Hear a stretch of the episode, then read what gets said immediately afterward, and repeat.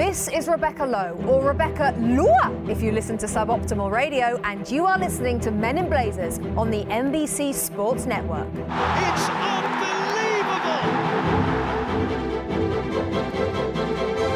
Welcome to a Men in Blazers pod special. Our guest today, one of the people behind What Now after oh, certain recent events in Trinidad and Tobago is what I hope will be a much needed, positive American football story. Indeed, it might just be the feel good story of the year that we can all learn from. The rise and rise of Atlanta United FC. Yes, it's the tale of an expansion team that made the MLS playoffs in their very first year of existence, thanks to the savvy assembling of an explosive, entertaining young squad and the recruitment of a former Barcelona and Argentine national team coach. But the narrative runneth far deeper than that. This is really a story about an expansion team that by definition should barely be scoring, never mind winning games, taking root in Atlanta, part of our nation long considered to be arid land for football, a region in which people proclaimed soccer could never grow. But a hand-picked back office built an emotionally intelligent strategy to develop ex nihilo a massive, delirious, uniquely empowered fan base, recruit a peerless management team, and then set about the alchemy of squad building, define well defined MLS truisms to unearth young South American jewels that are now coveted across Europe, as are the crowd sizes they've drawn to their brand new spanking home. In September, the Five Stripes set MLS's all time attendance record hosting more than 70,000 fans. 70,000 fans at Mercedes Benz Stadium, a record they've gone on to break since then. So we welcome to the pod for the taping of a show that could be called How to Get Ahead in MLS Without Really Trying. The president of Atlanta United FC, the most successful expansion team in MLS history, bar the 1998 Chicago Fire, a man whose story starts a long way away from Mercedes Benz Stadium. Hello in the panic room to the one and only Mr. Darren Eales. Hi there, Rog. Good to be here. Oh, Darren, it's remarkable to be with you. I mean, you can hear from that golden tone, Darren, you've got a southern accent, but it's southern English. You were born in Chelmsford, That's right. a London commuter suburb. I'm sure you're all saying that to yourselves, dear listeners. You became an aspiring footballer at Cambridge United. That's right, yeah. You were Jack Harrison before Jack Harrison, though, because you came over to America on a soccer scholarship to the mighty West Virginia Mountaineers. Oh, tell us about the joys of Morgantown. A coach came over and recruited me to West Virginia. And he actually, it was the days before the iPad and the projector, he just showed me photos of Morgantown Stadium with 70,000 in the seats. And I was thinking, wow, that'd be cool. You took the field at that stadium. How many fans were actually in it when you kicked the football? Probably in uh, peak about 200. yeah, it wasn't quite what they uh, sold me. But that 70,000 number, it stuck with you. We'll get to that. But you once said about the experience in West Virginia we were lucky to get a thousand people to a game, and the biggest cheer from the crowd came whenever the goalkeeper punted the ball high into the air. Kick it! That was the level of soccer sophistication you were dealing with. Somehow your love of soccer survived, Darren. But if I'd transported myself back in time, come into the locker room at West Virginia, and told you, Darren Eales, Darren Eales, one day soccer is going to make it in America. You are going to have that 70,000 screaming for a team that you're involved in. Would you have believed me in that time at that place? No, definitely not. And even after West Virginia, I went to Brown for a few years. And then I played when it was the old USL. And I actually played not too far away from here for the New York Centaurs. And I was thinking about that today as I was flying in. I mean, those were the days when they were trying to Americanize soccer. So it was how can we make it higher scoring? And God forbid we have a draw. You know, that just can't ever work in America. We had one where they took team fouls from basketball. So in one season I played, they called it the golden foul. When there were seven fouls in one half, then you got what they called a special shootout. And the shootout was everybody stood on the halfway line. Let's say I've got I'm on the team that wins it. I have a 10 yard start on the center circle. Everyone else is lined up. except for the goalkeeper. And then the ref blows his whistle, and it was live from that. So it's like Cowboys and Indians. I'd be running to go towards the goal. And that was their clever idea on how they could sort of increase scoring. It was just the biggest joke. But I love what you experienced in that USL career with the Hampton Roads Mariners, the Hershey Wildcats. That's great. The only team named after a uh, roller coaster.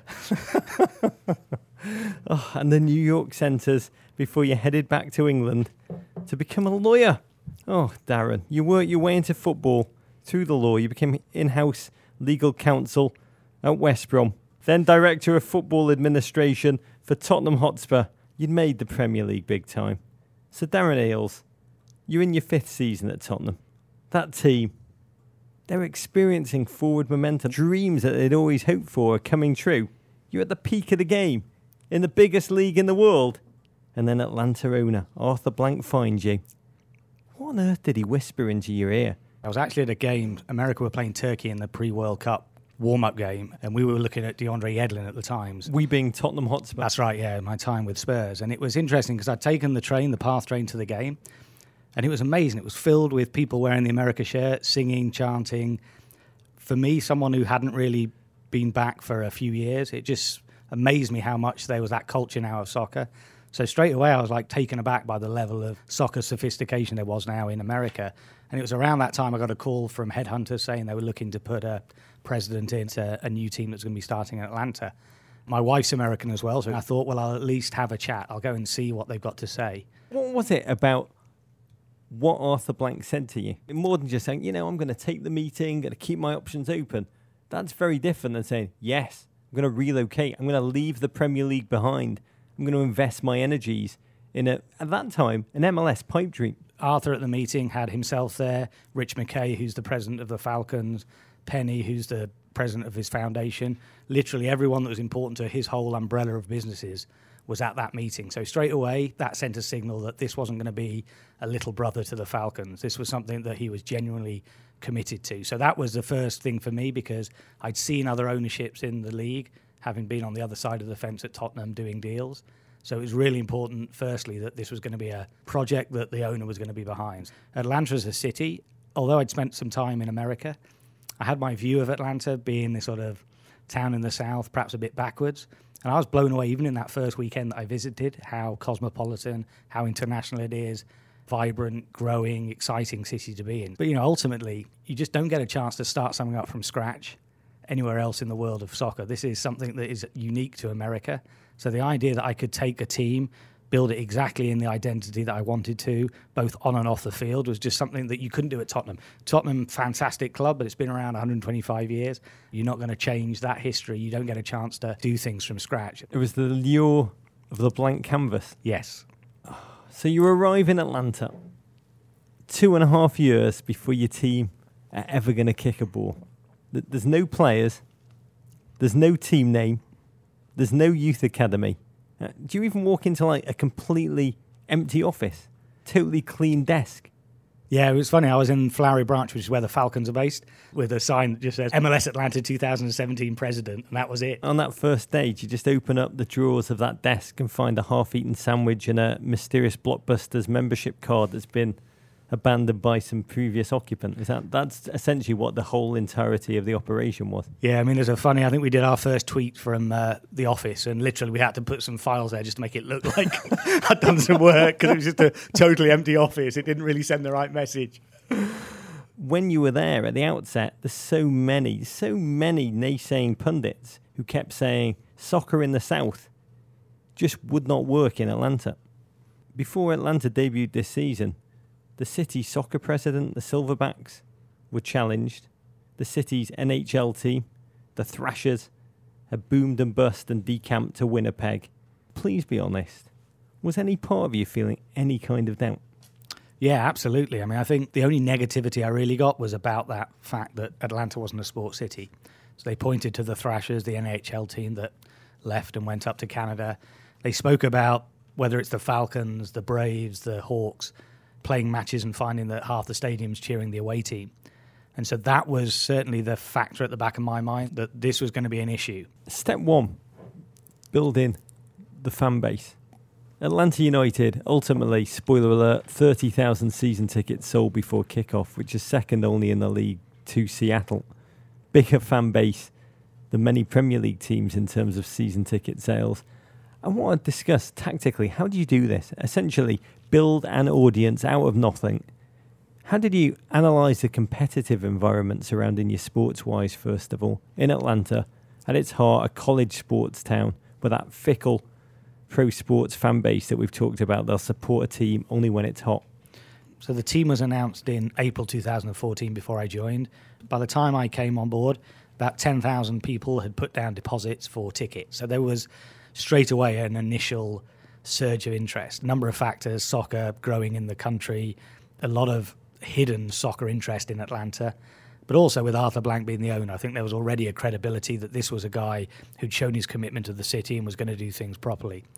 But what our task was was how could we take that and grow it and nurture it into a bigger fan base? And the approach we took was try and create this club mentality, this feeling that you were part of this, don't use the word cult, secret club. You were starting it up, you were building it. And so what we did was anything we could to create moments where we could interact. So when I started, the first thing I did was there was a Falcons game I remember on the Sunday, and we set up a meeting with our supporters group in a pub in Midtown afterwards because it was also the MLS playoff. So we did a meet and greet. and There must have been like 300 fans turned up there, which was pretty impressive on day one. And so it was beer in hand talking to them. And I always remember it because Arthur suddenly showed up. Now, normally, Arthur's diary is about six months in advance and he doesn't do anything unless it's been checked out by his security. But he turned up, beer in hand, and straight away the crowd started to sing Uncle Arthur, which was the nickname they gave him.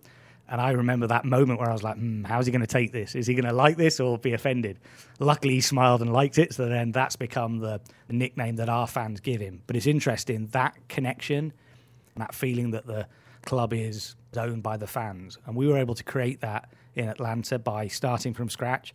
And by everything we did was grassroots marketing. So we didn't do anything that was radio, TV, billboards. It was all around events, soccer events, grassroots events.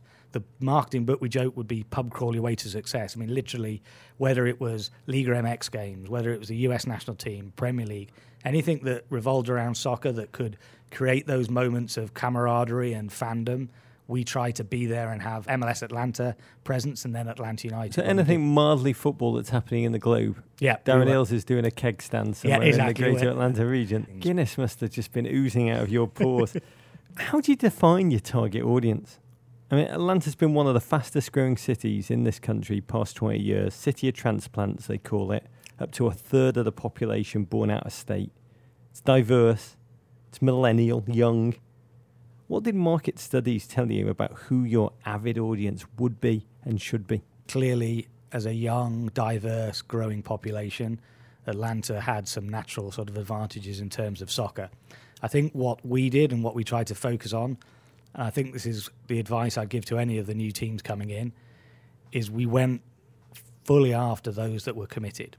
So our view was we're not going to get that fence sitting college football fan to come. It's pointless even trying. Let's just go after those guys and girls that have already shown a commitment and use them as our ambassadors to recruit their friends. And I think what you've seen with Atlanta United as the months went on, and then once we actually had the matches, it's just been like a snowball rolling down a hill. People are bringing their friends who have heard about Atlanta United. They're coming to a game, they're experiencing this unbelievable atmosphere that is unlike any other sport they've been to, and then they're becoming converted.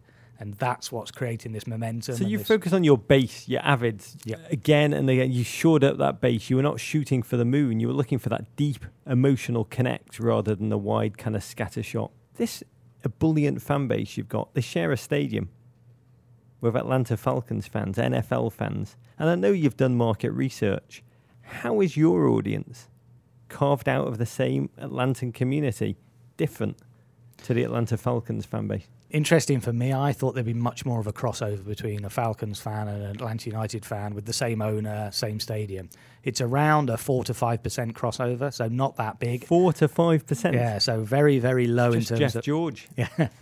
For me, the best way to describe the difference was the food and beverage survey we did. So, new stadium, we wanted to make sure we had food and beverage in the stadium that was what the people wanted. So, we asked what's your favourite restaurants, burger, coffee, beers, all those sort of things. Pies. Yeah, pies are. we need to get pies in. That's one thing we're missing. We'll have to work on that one. Oh, every team has an Achilles heel. Atlanta United FC's is pies. Pies. but we asked the questions. We actually asked it to the Falcons first. There was one coffee. So we have a hipster coffee chain called Octane in Atlanta. And know was- it well. They were amazing. you know, they were like fourth, and Starbucks was number one. the Falcons fans, their number one chain, Starbucks. Starbucks number four, I think Octane was. I And even then, I said, look, I know if we ask our fans, it will be Octane because already from meeting the people, the demographic of our group, and sure enough, we did it. And Octane was number one. I think Starbucks might be number three. But the other one that was really interesting was craft beer. So we asked a question: Is it essential to you? Very important. For Falcons, essential or very important was around thirty percent. For United, was about eighty percent.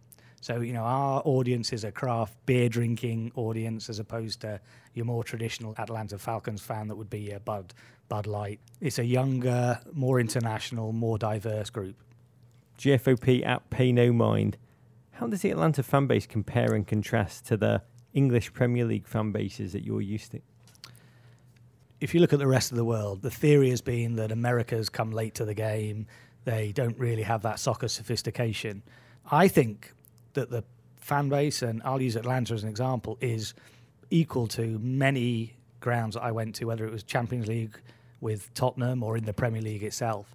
And I'll be honest with you, if I take Tottenham as my sort of background, the Tottenham audience, if you're a season ticket holder there, you've been holding on to that ticket for 30, 40 years it's a really old crowd that's not got fresh blood in it. And I love the American audience because they're just all in. They're all in for soccer. They're doing the TIFOs, spending two weeks in a warehouse painting it. We just had seven games in 23 days, and our guys did a TIFO for each one. I mean, they've been working overtime just to be that. So for me, the passion, the excitement in American soccer is one of the big things that's going to drive it forward. And I love it. You said, and I love this when I read it, you said in the early days I was selling sunshine a little bit, no stadium, no training ground, no team. When you're trying to sign players, the question you're always going to get from them is who's going to be the coach? And all I could say was, and I'd sound a little bit like Trump, it's going to be a really good coach, the best coach, terrific. Step two, the coach, selecting a leader the team will believe in. Early on, you were linked to a slew of characters. Some may be red herrings, some throwing us off the trace. I'm sure there's some truth to a number of these. Atlanta native, former US international, turned Columbus crew assistant Josh Wolff, Roberto Martinez, linked for a while, Adrian Heath, Sigi Schmid. How close did he get to any of those guys? I'd gone through a lot of managers in my time at West Brom and Tottenham Hotspur. Usually, the approach there is you're in a emergency situation. And you've got to pick a coach pretty damn quick because you've either sacked someone or you're about to sack them. The difference with Atlanta United is that we had a time frame of two and a half years where at any moment up until probably pre-season January 2017 we could hire a coach. So it's a little bit of a different scenario because probably what I was doing more than anything was talking to a lot of people, keeping a lot of people warm, but I didn't have to jump until I was absolutely sure that I got someone. What were you looking for in a leader? Firstly, it was style of play. So it had to be someone that played an attacking, attractive style of play. It also had to be someone that was prepared to play youth. Tata Martino. Bloody hell, Tata Bloody Martino. It's extraordinary. We're kind of used to it now. It's just Tata. No biggie. It's just Tata in MLS. But as the great Atlanta sports writer and GFOP Doug Roberson has written, men who've managed Barcelona and Argentina, as Martino has done, they're not usually tied to teams in MLS, much less expansion teams. How did it first happen? Did he reach out to you, or did you reach out to him?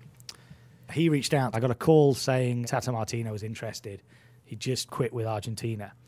And at that time, I was getting a lot of calls, whether it was players, managers. So my initial reaction was, yeah, no chance. But I said I'd take the call.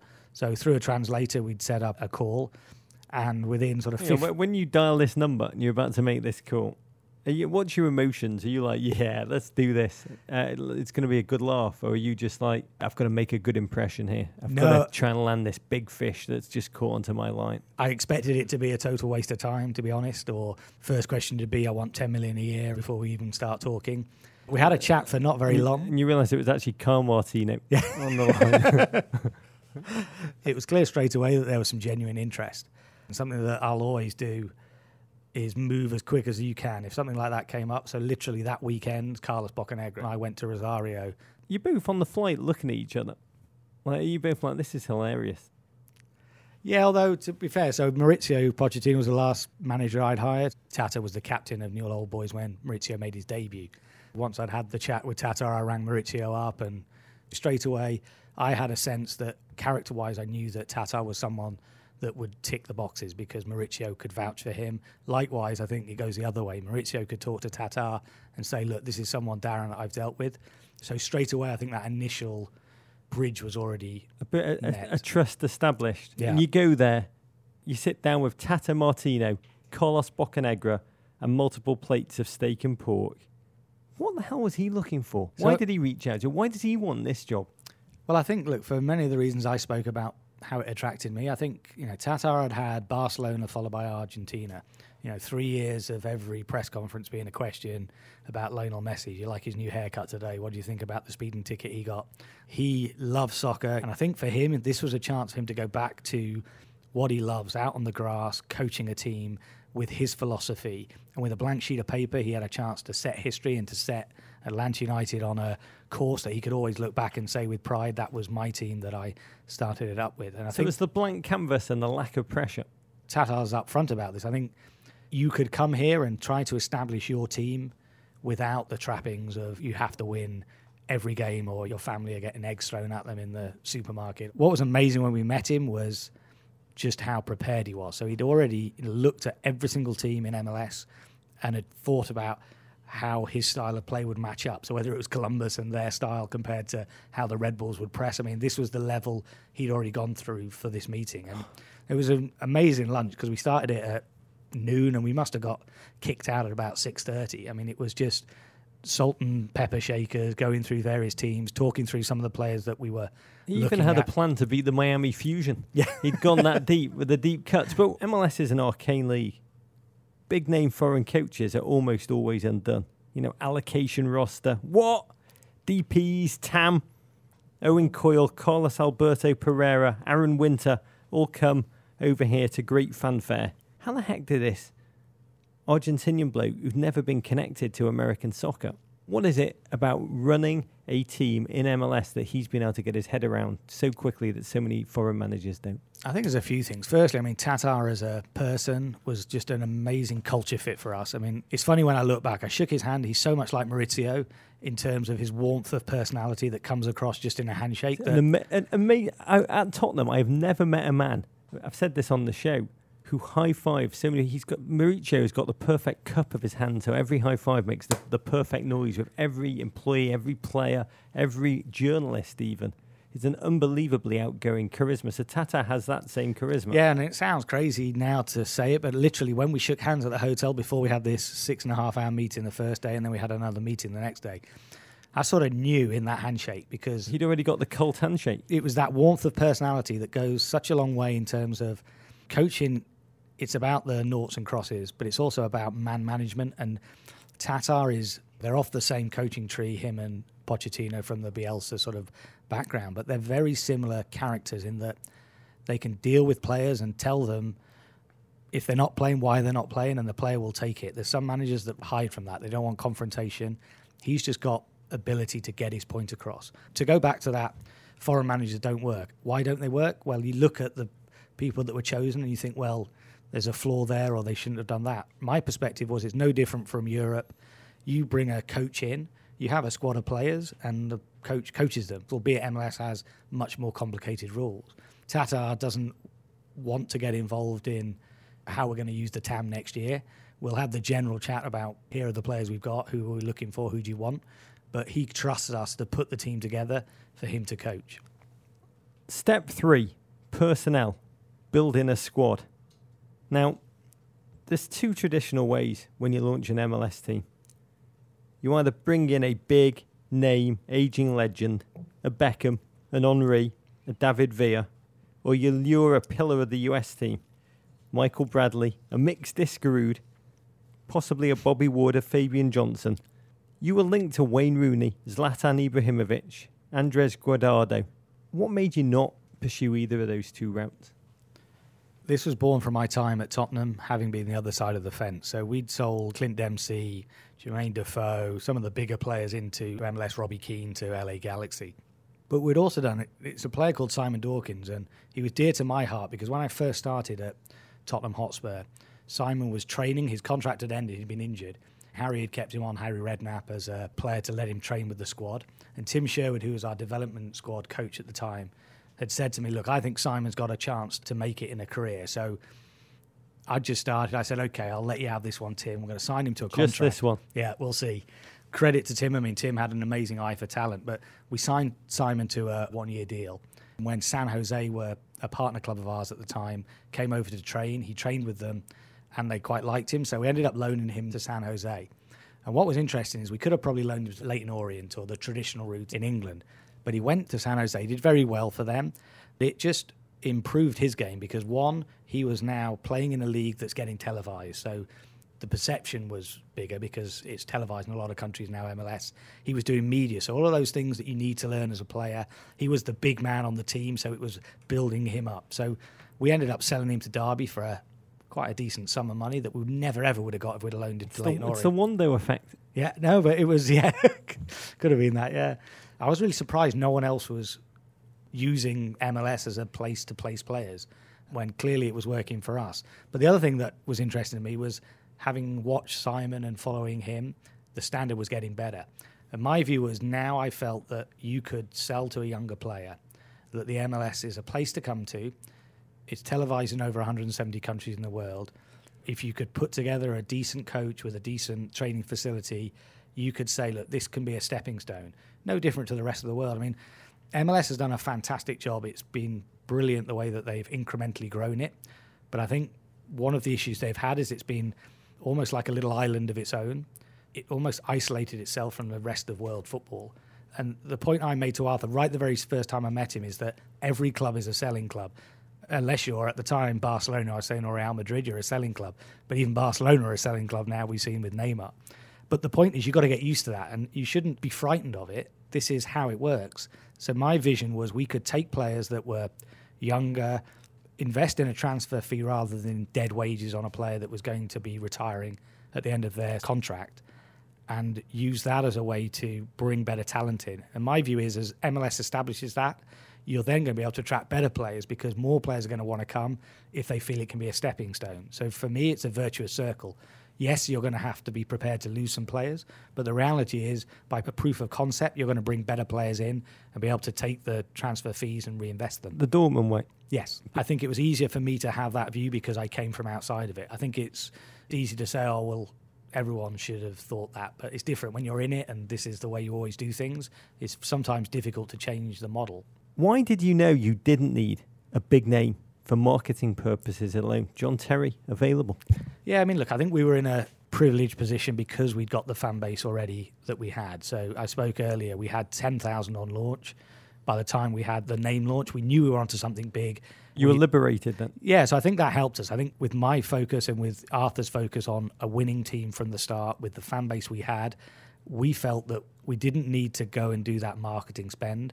Now, the quote I always used to give was if it was between an Icelandic player and a Mexican player and they're both the same level of ability, we'd probably take the Mexican because clearly you might as well get the benefits of that higher profile marketing effect. But if all things being equal, our aim was to be the best we could on the pitch knowing what MLS was like, we knew that it's a physical league, it's a dynamic league. We wanted to be young, dynamic, and that meant having young, dynamic players. I mean, one of the most remarkable sporting experiences I've had recently was hearing Theo Epstein talk about how he pieced together the Cubs team specifically designed to win a World Series. You know, the different qualities he knew he needed. You and Carlos, and then Tata joining. What qualities, what elements were you looking to cover in your first ever Atlanta squad? Well, we spoke about this fast and fluid style of play. Tito Villalba, we signed 18 months before we kicked the ball, way before Tata Martino joined us. Tito is a good example. Tito had played in the Copa Libertadores final for San Lorenzo, a lightning quick winger, young. So for us, that was a great first signing to set a pattern of what we were looking to try and do with our team. But the other thing we were really aware of, and this goes back to Carlos's background in MLS, is it is a different league, very different with time zones, the difference in temperatures. You could be playing Atlanta in the heat, and then we played in the coldest ever game against Minnesota, second game of our season. I remember you should always play in those kind of yeah. conditions, clearly. it was a crazy game, but that was an example of the differences in MLS. So it was really important to us not only to have the younger designated players, but to complement them with some more senior MLS experience. Parkhurst, Tyrone Mears. So you needed those MLS veterans because I could say to Tata, Carlos could to some extent, but when a Parky says, "Look, Gaffer, could we have this day off because the lads are knackered?" and that experience was just as important. So I think we did a pretty good job of trying to get a, a squad that was balanced both in technical ability but also in terms of character. Your DPS, I mean, you didn't go the Lampard, Pirlo, David Villa route. You went for young South Americans, Argentine midfielder Hector Villalba, Paraguayan midfielder Miguel Almiron, and Venezuelan forward Joseph Martinez, none older than 23 when they arrived. A lot of MLS teams have tried to buy South American talent. It's very hard to get it right. How have you succeeded? What's the secret? There is an element of luck in any transfer because you know you can never know with 100% certainty if a player is going to settle for cultural reasons, style of play reasons. I think what we tried to do was de-risk the process as much as we could. So everything from we have Lucy Rushtons, who's our head of technical scouting. She came from Reading in the championship, so she is our data analyst who does all of the research. We have an analytics department which we set up 18 months before we kicked a ball. But also we went and talked and met with the players. So for me, it was really, really important that any player that we brought understood that we were going to be pioneers. They had to want to come because they knew that this was a new team. So that meant that they were going to have to be talking to the press, talking to the fans, being part of a story where they were creating history. But what they got back from it is they were going to be part of a club that was going to be going places and also was going to help them. If they did their job, it was a chance for them to move on in their career. But that needed a certain character type. And Miguel Almiron, I mean, you only need to know it by just looking at the kid. I mean, he is one of the best players I've ever worked with smile on his face regardless. I mean, the only time he didn't have a smile on his face was when he got the hamstring injury, which was a real shame recently, knowing that he had the big Paraguayan qualifiers coming up. Mm. So seeing Miggy crying was like seeing a child of yours crying, but he is happy, works his butt off in training, just a really good guy. But it was important that we met those players because we had to have the right players. We couldn't have a mercenary come in. You've also invested considerably in the youth academy. How do you feel September the 7th? When 17 year old winger Andrew Carleton, the glory of Powder Springs, Georgia, local boy from your academy, came on to make his debut as an Atlanta United player against Houston. He's one of our own. It's one of the proudest moments in the building of the club so far. So Andrew was our first ever homegrown signing. We made a big moment of that. So we persuaded Arthur Blank. He has a mobile uh, office in his posh Mercedes van.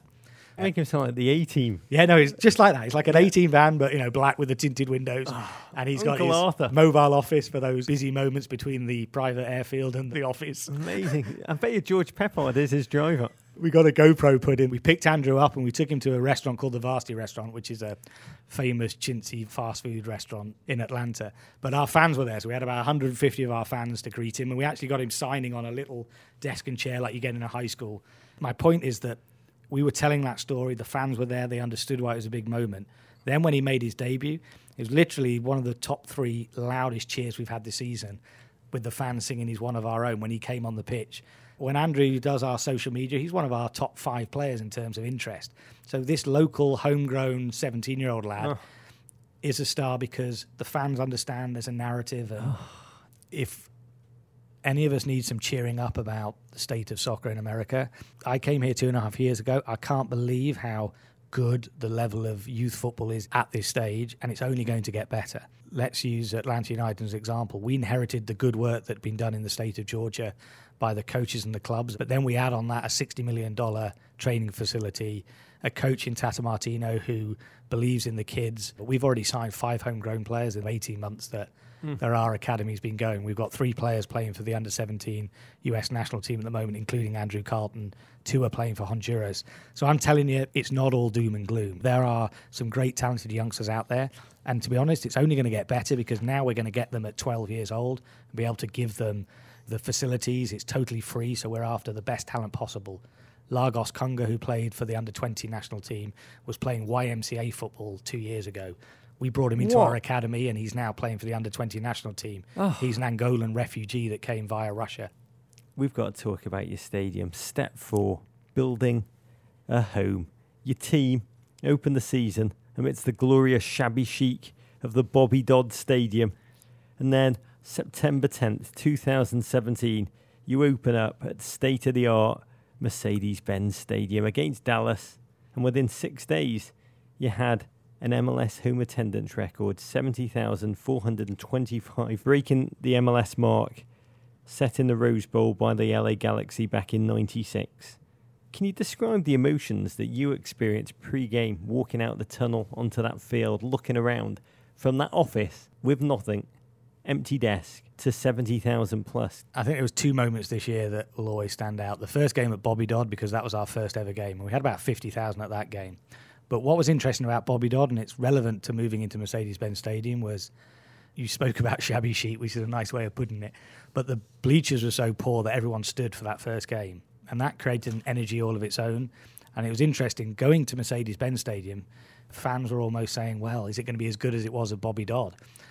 We're all thinking, No. Well, at some people are 1.5 we, got tradition. We're Yeah. losing all of our traditions. Yeah. You know, 1.5 billion bloody dollars. It better be good. Parallels where you know America's made it. It's like the Man City fan who moans about, oh, you weren't at that nil nil against Port Vale when we were in Division Four. Yeah, I was there. Yeah. I, wa- I watched them play Grimsby Town, but I did. I love that about your move. It was we had Atlanta United fans bemoaning just the lack of tradition for the club. How many games did you play at Bobby Dodd? Nine. Nine. Forgetting who they are. Yeah, no. I mean, the new stadium is just ridiculous. But what's really amazing about it is, and credit to Arthur Blank and the team before even I joined, they looked at it as being a soccer and American football stadium. So we have retractable seats that allows us to have a full size pitch which suits our style of play, which was important. We have our own side of the stadium, so we're not using the visiting NFL locker room as our locker room. One side's Atlanta United, one side's the Falcons. We have these curtains that drop down when we go for a 42,000 capacity that are branded I Atlanta thought you were going to say for a field goal. Yeah. no. So when you come in the stadium, it feels and looks different from the Falcons. That's exactly what Tottenham Hotspur are doing with their new gaff. But here's the stat I love from that day. That game was the fourth best attended soccer match in the world, just behind Bayern Munich against Mainz in the Bundesliga and Spurs against Swansea City. It's remarkable, truly, truly remarkable. But there's two scenarios now for Atlanta sustained success on one hand, Atlanta Thrasher evaporation of initial enthusiasm. You know, when everyone mm. sniffed out the new dog at the dog run and gotten used to it. The Thrashers sold out tons of games in their first two seasons. I think they were among the league leaders, but then they faltered. The fan base disappeared. Before they knew it, bloody hell, they were in Winnipeg. Does that make you afraid?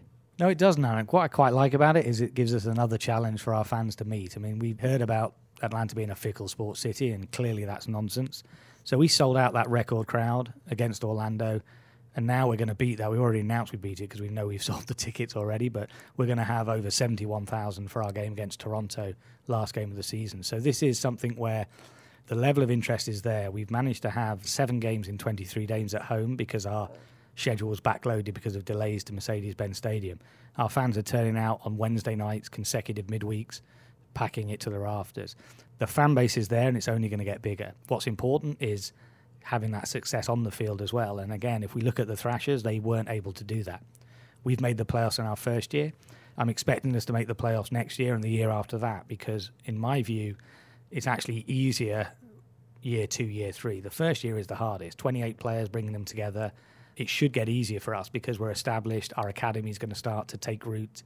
We should be looking to be perennial playoff contenders. And I think that's a factor that's going to help us keep that sustainability. But I quite like the idea that we've still got these challenges to meet because my aim and what we want to do as a club is eventually have it where we're opening the stadium for every game. We want to have 70,000 week in, week out. That's got to be the aim for us, and it's got to be the aim for MLS. What's your playoff goal now? Clearly, we'd like to go on a run as far as we can. The only thing, though, I would say on playoffs is we might have one playing game and someone gets sent off in the first minute and your season could be over. And I think what's really important is whatever happens now, this has been a phenomenally successful season and we'll celebrate it. And I don't want it to be a case where there's great wailing and gnashing of teeth because we don't win our first playoff game. I think what's been really impressive is at the moment we've got the fourth best ever all time goal differential in the history of the league. So to be a brand new team and to have scored the goals we have and to play the entertaining football we have is exciting. The playoffs are a bit of a crapshoot. Fingers crossed we'll have a good run, but if we don't, it's not the end of the world. So your first season leads to your first off season. High fives, celebration, mission accomplished. What are the strategic challenges you feel you now face? Real challenges. I mean, no puffery. Mm. What are the things now that are keeping you awake? The reality is we've always got to improve the squad. It'll always be the same. Every transfer window, you're looking to try and get a better squad together. And there'll be some tough choices because these players have done a remarkable job. They've been part of history creating the first ever Atlanta United team, but there'll be tough decisions and there'll always be tough decisions, particularly in a salary cap environment where you're going to have to either lose someone to the expansion draft if LAFC were to take a player or you need to trade a player out because you need to create the cap room to bring someone else in. So there'll be some tough personnel decisions off the field as much as I've said I'm very optimistic about the Atlanta fan base and what we're creating, we can never take it for granted. And it's vitally important that we don't just think we've found the solution and then take our fans for granted. A real focus is going to be making sure everyone in the organisation understands that we've only just started the journey. More keg stands. Rumours abound. Big European teams are looking at your talent. Arsenal linked to a $28 million bid for Almiron. Real Madrid linked to a $100 million bid for Brad Guzan. Huge numbers. Do you have to hold on to these players? We're in a great position because all of our players are on long term contracts. So we're in the driving seat in that respect. Also, we're building a club. We've had fantastic crowds and we want to be successful. We're in a position where we don't need to move unless someone's going to just absolutely knock our socks off. And that's where you always want to be. But likewise, we're not afraid to move on our talent if it's the right opportunity and we'll replenish it. So for me, we're in a great position where we can just sit back, we can enjoy the team we've got. We can know that at some stage there will be transfers because that is the nature of soccer. We're part of that global chain now. You know exactly your place in the food chain. Yes. And look, one day we're going to hope that MLS is going to be that top division where we don't need to sell players or those players aren't going to want to go on to a Real Madrid or a Barcelona. But we're not there yet. So if it's right for Atlanta United, right for the player, right for MLS, then we will consider offers, but we don't have to. In the same way as you once sold Gareth Bale. It's the nature of the beast. You're always going to have those clubs that are bigger, that are ultimately going to be able to play a crazy fee that makes it the right move for the club, for the player. But until that time, we're not in a situation where we're in financial peril. Quite the opposite, in fact. We've got an owner and a president that wants to win on the pitch. And in a salary cap type environment, it's not like if we sell a player, we can spread it out amongst another five players. So it's got to be just a knock your socks off type offer for us to even consider it. Such a remarkable achievement. Your team, your fan base, the results, the stadium culture, your high octane coffee. Looking back though on all of it, very strategic. But what was one lesson, one surprise, one thing that you did not see coming that happened and that you learned from the most? I think the thing I learned from the most, uh, certainly for me, was the name leak of Atlanta United. We had spent a lot of time talking to our fans, a lot of time talking around the subject, and Atlanta United was the right choice for the fans, for the reasons of Atlanta. But when the name got leaked, there was a lot of negative press, and I think that fed into because it's just a placeholder of a footballing name. Yeah, and we spoke at the time about that. The whole point was United was specific for Atlanta, and it has different meanings for different cities, but for the diversity of Atlanta, for the fact that Atlanta is a transport hub, for all of those reasons, it resonated with our fans. And also because we wanted to create a culture. We didn't want to just impose a false narrative. But that's very difficult to say in the heat of the moment. And I was really down for a 24, 48 hour period where I felt like. Till the next keg stand. Yeah, well, till the name launch. But I mean, what's interesting now is we've probably had a six month period where every article about Atlanta United was they've signed this player, that's quite good, but the name's pretty ropey. What's funny now is absolutely no one talks about it anymore. It's been a roaring success. I mean, our merchandise, for example, is 25% of all MLS merchandise is Atlanta United. One in four. One in four items sold on MLS.com is from Atlanta United. But again, if I go back to it, and I think it was a great lesson for me from a business and a life perspective, in that you've got to have your plan and you got to stick to it and actually do that and go down swinging. At least if you go down, you go down on your terms rather than just the vagaries of social media or whatever everyone thinks you should do. And we kept a path, and I'll never forget Arthur, who was incredibly supportive. He said, Look, we know it's right for our fans. You know, the truth will out in effect, and that's what we've seen. So I think that was a great learning experience. It's also me. great to give people something to moan about, to draw their fire directed at the name, not everything else that we're building. Although I do think with Tata, you could have considered Atlanta Old Boys.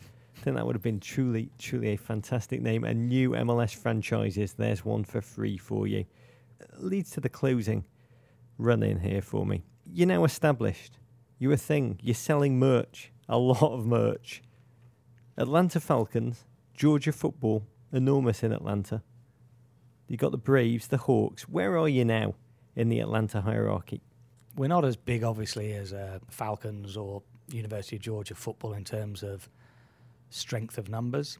But what I think we are are Atlanta's team. And the way I look at it and the way I describe it is I've come to Atlanta. When England are playing, I'm almost more of an England fan now as an expat because it's like a badge of honour from where I'm from. And I think in Atlanta, people have moved there from a lot of different places. And if you're from Chicago, you're a Bulls or a Cubs fan, but you're proud of Atlanta. It's an amazing city, it's a vibrant, dynamic city. And Atlanta United gave an outlet for people of Atlanta to say, that's my team. In terms of actual buy in, I think Atlanta United is Atlanta's team. And the reason for that is people can have their guilty little secret. If it's the Green Bay Packers or the Pittsburgh Steelers, they can have that team from their past. But then when they talk about the city they live in now, that they've raised kids in, that they love, Atlanta United's their team. A new team for a newcomer to a new city. Where would you like to be in five years in that hierarchy, though, truthfully? And the Atlanta Falcons guys are not listening to this podcast. Yeah, I always have to be careful. no, I mean, look, I think, you know, if we could keep the trajectory we're on now, we'd be up there as one of the biggest clubs in the city. I think the exciting thing about soccer in America is we're doing things in our city, but it's the whole country as well. It's getting bigger and bigger. And that's where we can position ourselves as one of the top clubs in MLS as the league grows. Then by default you're getting to be one of those bigger clubs in the world, and that's our ultimate aim. Especially when you do the unthinkable in modern Atlanta sports history and build an Atlanta team that actually wins. I've got to ask you, what about you in that five-year span? Will you go back to the Premier League? If Daniel Levy steps down in say five years and Spurs came to you. I love it in Atlanta. So I've got two twin boys that were born there two and a half years ago. So they're American. So I'm getting emotional that they're going to miss a World Cup without their team playing in, just like when I was a lad in England. And it wasn't until 82 and I was 10 years old that we actually made a World Cup. So I can sense the pain they're going to go through. I love Atlanta. Atlanta is an amazing city. I love soccer in America. I really feel that we're on the cusp of something incredible here. I mean, I know it's been devastating with the World Cup at a national level, and I feel a little bit conflicted because if you come to Atlanta, what's happening with Atlanta? I know the national team's important, but I'm telling you, MLS is just going from strength to strength. We're going to have over 71,000 against Toronto for a match. It's going to be, hopefully, given the games that are going on that weekend, it might be the third biggest game in the world. And this is America. The passion, the energy, the excitement is something that is incredible. And to be part of that and to be building something, you know, I can't see myself going anywhere else. Oh, Darren Eales, like 2 Chainz, Chipper Jones, and Miss Thang you're proper Atlanta now. Uh, a sentiment that was sent to us over and over again uh, when word got out you were coming here at RK. Lutan Ware said, just hug him. Just hug Darren. Tell him how much we Atlantans love and appreciate his work. It's been a while since we could believe here. That's what makes this job. I don't even think of it as a job, but that's what makes it so special. And look, Rog, you know this because you've been in England, but how soccer clubs become the heart of the community and to see Atlanta United, to see the flags all around the city, to see how much it means, to see the pitch that we put in the first ever pitch inside a train station that's in downtown that we have kids playing on that couldn't play before. That's what makes the job and the role so exciting. And we get guilty of hyperbole not making the World Cup, but soccer can make such a difference to people's lives. I just love the fact that what we're doing is creating excitement and fun for people in a world that needs it. Oh, a T L. Oh, Godspeed to you, Darren Eales, and your beautiful club. It has been amazing to watch you go about your business, to build a delirious culture out of nothing in the face of all those who doubted you. For those of us who love the game of football and its growth in America, you're a light in the darkness right now. What you've achieved with Atlanta, win or lose in the playoffs, I just raise my Guinness to you and I say to more, to more, to more. Thank you, Darren. Cheers, Rog. Thanks.